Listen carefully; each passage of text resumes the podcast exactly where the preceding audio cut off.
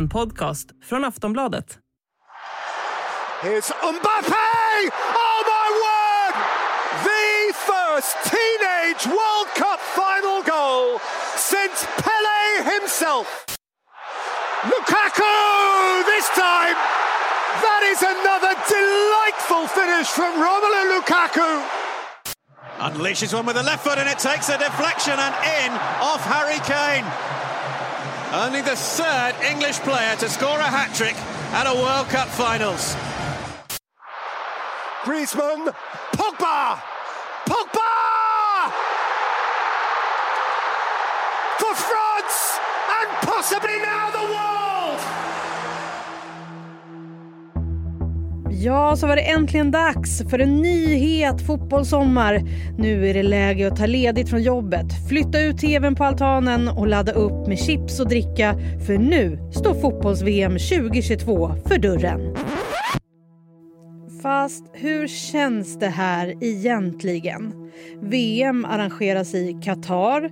Det är november och snart advent och Sverige är inte med i turneringen. Den vanliga peppen inför ett stort mästerskap vill inte riktigt infinna sig. Men vem vet, det kanske går utmärkt att kolla på fotboll och dricka glögg och äta pepparkakor. Nej, men allvarligt talat. Att eh, VM arrangeras i just Qatar har mötts av enorm kritik under flera år. Och på Sportbladet så kan du läsa mer om kritiken och följa rapporteringen från VM. Och redan nu så finns också Sportbladets VM-podd där allt kring arrangemanget i Qatar diskuteras. I det här avsnittet så ska vi nu ta och snacka om själva turneringen. Förra VM vanns av Frankrike. Kan de försvara sin titel? Och hur ska det gå för England, för Tyskland och för Brasilien? Ja, vilka lag kommer det helt enkelt att handla om i år? Två giganter gör förmodligen sitt sista VM. Cristiano Ronaldo och Lionel Messi. Hur kommer deras sista turnering bli? Blir det giganternas kamp en sista gång? Ronaldo har dessutom varit i ordentligt blåsväder i sin klubb Manchester United under hösten. Hur kommer det påverka hans prestation? Och för alla som hejar på Sverige så kanske detta VM känns lite fattigt. Men med tanke på landslagets senaste prestationer så kanske det var lika bra att missa just det här VMet. Så, vilka försvinner? Vilka kommer överraska? Och vilka får i slutet av turneringen lyfta bucklan? Ja, vi går igenom förväntningar och förhoppningar kring fotbolls-VM i det här avsnittet av Aftonbladet Daily. Jag heter Jenny Ågren. Och jag har med mig Frida Fagerlund, fotbollsreporter på Sportbladet som också kommer bevaka VM på plats i Qatar. Frida, vad innebär det för fotbollen som sport att VM spelas i just Qatar? Ja, vad, vad, innebär det? Det innebär att de flesta, inklusive jag som kommer vara på plats, slits mellan en känsla av att man är en del av fotbollens smutsiga baksida, samtidigt som man då fortfarande hyser en stor kärlek till själva sporten förstås. Alltså VM är ju det största vi har och det här är troligtvis vår sista chans att få se Lionel Messi och Cristiano Ronaldo som ju så länge har dominerat sporten och så givetvis yngre stjärnor då som ja, Frankrikes Kylian Mbappé till exempel. Men med det sagt så är jag rätt säker på att fotbollsälskare generellt inte känner riktigt samma sorts pirr och eufori inför detta mästerskap som man har gjort inför så många andra. Och att de, det dessutom är lagt på vintern, alltså något som inte framgick jättetydligt när Qatars ansökan vann 2010. Det hjälper ju förstås inte heller. Det har ju fått eh, otroligt mycket kritik för att VM arrangeras just här. Vad tror du, kommer vi få se fler VM i den här typen av länder? Ja, vi har ju ett grannland till Qatar som är mycket större och dessutom rejält avundsjukt då på att Qatar som är så mycket mindre får anordna VM och jag pratar givetvis då om Saudiarabien som har sökt VM 2030 faktiskt ihop med Egypten och Grekland. Och saudierna har ju redan investerat väldigt mycket pengar i fotbollen och låg ju bakom köpet av Premier League-klubben Newcastle för lite mer än ett år sedan. Man har inte svårt att se att Saudiarabien skulle få VM 2030, men frågan är om inte till och med Fifa inser att det är alldeles för tidigt och att debatten som i så fall hade följt hade exploderat fullständigt. Och om det är något man måste komma ihåg när Qatar fick VM 2010 så är det ju att kritiken som följde då egentligen inte var så massiv i stunden som man kanske föreställer sig. Det är ju de här sista åren som situationen för migrantarbetare och hbtq-personer verkligen har uppmärksammats. Vilket såklart hänger ihop med att det tog ett tag innan Fifa-skandalen briserade 2015 till exempel. Men ja, jag, jag, tror att vi kommer få se fler länder med bristande mänskliga rättigheter anordna fotbollsmästerskap. Men det är möjligt att det tar lite längre tid innan det sker igen. Eh, ja, längre än vad Saudiarabien skulle vilja. Nu är det ju så, precis som du sa, det är november, det känns lite konstigt med fotbolls-VM när det snart är advent. Men vi måste ju ändå försöka peppa igång lite nu Frida. Om vi går in på själva turneringen och tävlingen. Eh, senaste VM vanns av Frankrike. Har de möjlighet att försvara titeln? Ja, absolut att Frankrike kan försvara titeln. De har ju offensiva stjärnor som redan nämnda Mbappé och Karim Benzema och de har mittbackar i överflöd. Förbundskapten Deschamps största utmaning lär väl bli mittfältet där det gapar lite tungt på sina håll på grund av avbräck som Paul Pogba och N'Golo Kanté. Och i övrigt så är ju Argentina såklart med, med Messi en, en annan stor favorit och självfallet Brasilien som knappt har några svagheter egentligen förutom möjligtvis på vänsterbacken. Och ett annat frågetecken om man ska vara riktigt petig kring Brasilien så är det att de faktiskt inte har mött ett europeiskt landslag på över tre år. Och traditionellt sett så är ju europeiska lag väldigt välorganiserade och starka och tar sig, tar sig därför långt. Sen har jag en egen personlig bubblare och det är Uruguay faktiskt med Liverpools Darwin Nunez och Real Madrids Federico Valverde. Eh, och de är en grupp med ett annat lag som vissa lyfter fram som en dark horse och det är Portugal. Så kort sagt kan man väl säga att det är väldigt öppet. Finns det något lag som du tror kommer misslyckas? Jag vill ju inte säga England, men eh, det är mycket möjligt att mitt eh, stackars hemland inte kommer gå särskilt långt. England har ett väldigt starkt lag på pappret. De har framförallt den dyraste eh, truppen dessutom totalt sett. Men deras resultat under 2022 har inte varit bra, där man bland annat har åkt på stora förluster, eller i alla fall en stor förlust på hemmaplan mot Ungern. Så att rent formmässigt så ser det inte speciellt bra ut för England. Men å andra sidan så är ju mästerskap någonting annat än Nations League. Ja, de kom ju, det, i EM kom de tvåa förra året och, och, de kom ju fyra 2018 så de har ju bra resultat från de tidigare mästerskapen. Eh, vem, vem, har de nu? Harry Kane har gjort mycket mål under alla mästerskap. Är det han som fortfarande är Englands bästa?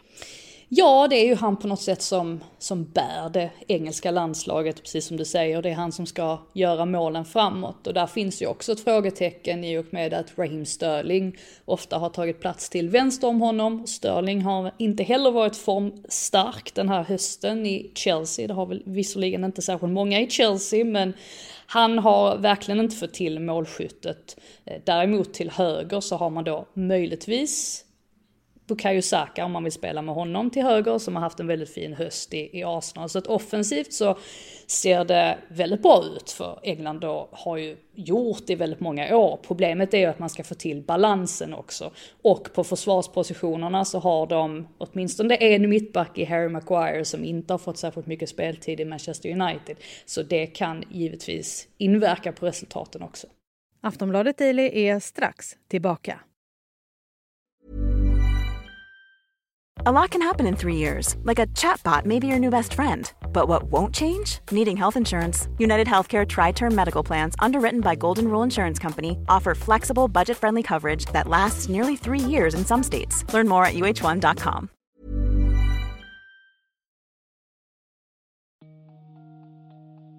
Ja, en av giganterna i årets VM är ändå portugisen Cristiano Ronaldo som under hösten spelat i Manchester United i Premier League. Men det har varit några stormiga månader och häromdagen så sa han så här i en intervju med Piers Morgan. And you think they're trying to get rid of you? Honestly, I shouldn't say that. I don't know, but listen, I I don't care. I'm always people should listen the truth. Yes, I feel betrayed, and I felt that some people that don't want me here, not only this year, but last year too.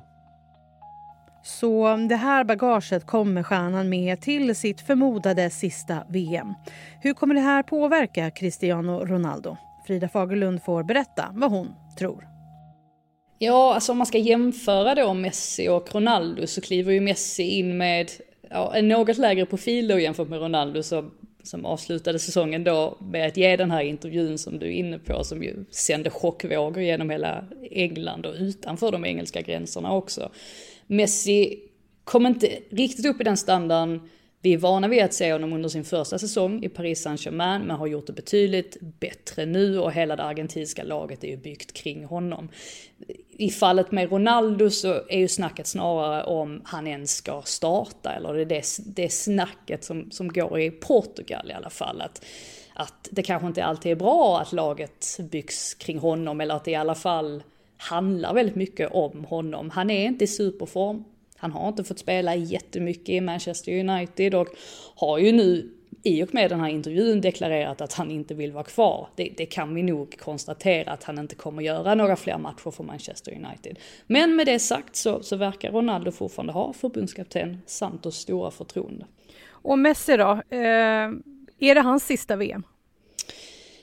Ja, det, det lär väl vara det. Det är ju alltid eh, läskigt att hugga fast någonting för det finns ju galningar som Zlatan Ibrahimovic som aldrig slutar spela så att vi vet ju inte riktigt om det här verkligen blir det, det sista mästerskapet men vi kan väl anta att det blir så och det är ju på något sätt slutet av en era vi kommer få se här. Eh, alltså Messi och Ronaldo har ju odiskutabelt varit de största spelarna under nästan men det är ju nästan 20 år, i alla fall sedan 2007 när de båda hamnade i topp 3 i Ballon d'Or bakom Kaká och därefter har de ju samsats om priset nästan fram till 2021 och Messi visserligen vann men Ronaldo droppade ner till en sjätteplats. Så för en millennial som mig själv så har ju de två på något sätt definierat fotbollen under större delen av min uppväxt. Eh, men nu ryktas det ju att Messi inte ens kommer förlänga kontraktet med PSG, att han kommer flytta till MLS, till David Beckhams lag i Miami. Eh, men vi får väl se. Jag har däremot svårt, väldigt, väldigt svårt att säga att vi skulle få se både Messi och Ronaldo i ett VM igen. Sen är det ju så här, det tråkiga för oss hemma i Sverige är ju faktiskt att Sverige inte tog sig till VM i år. Kommer du sakna Sverige? Ja, alltså är det något mästerskap man ska missa så är det väl detta ändå på något sätt, där det inte känns riktigt på riktigt. Eh, det man känner i Sveriges fall är väl snarare en oro över själva utvecklingen.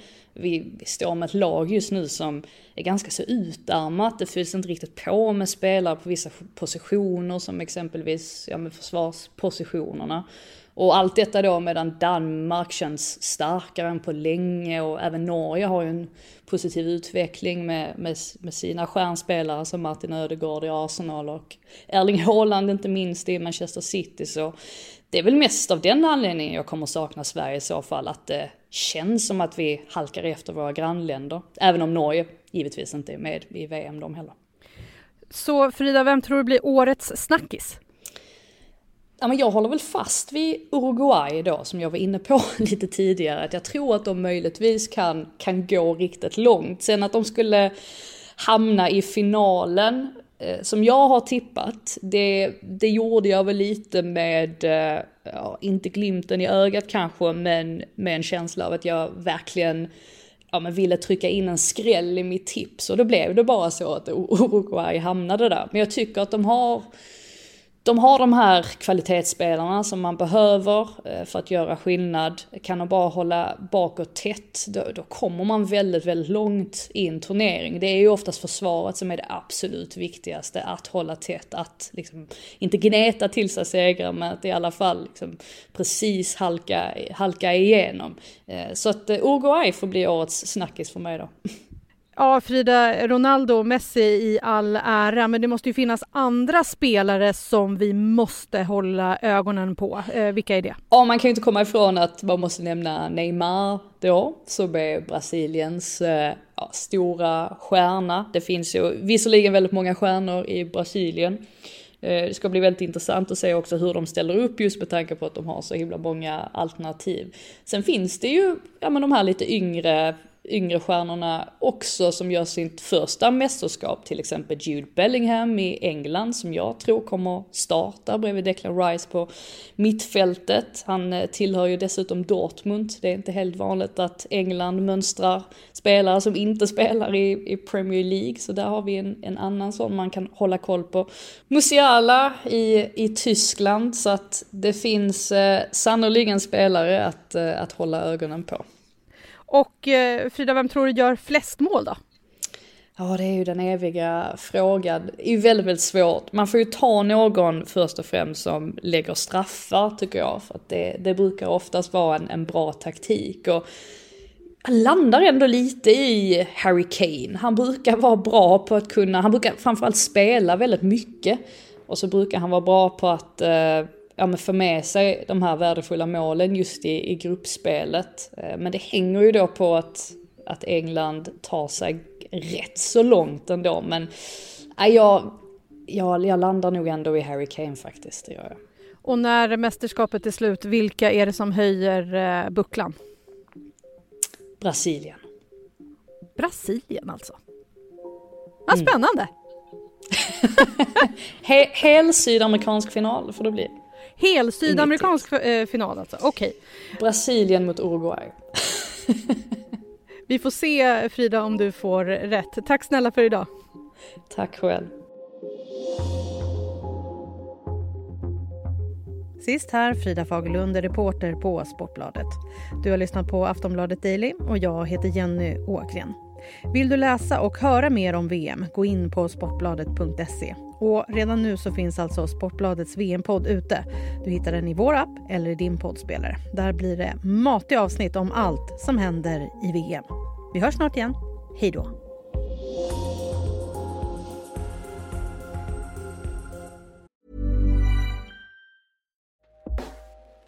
Hej, everyone, I've been on the go recently. Phoenix, Kansas City, Chicago.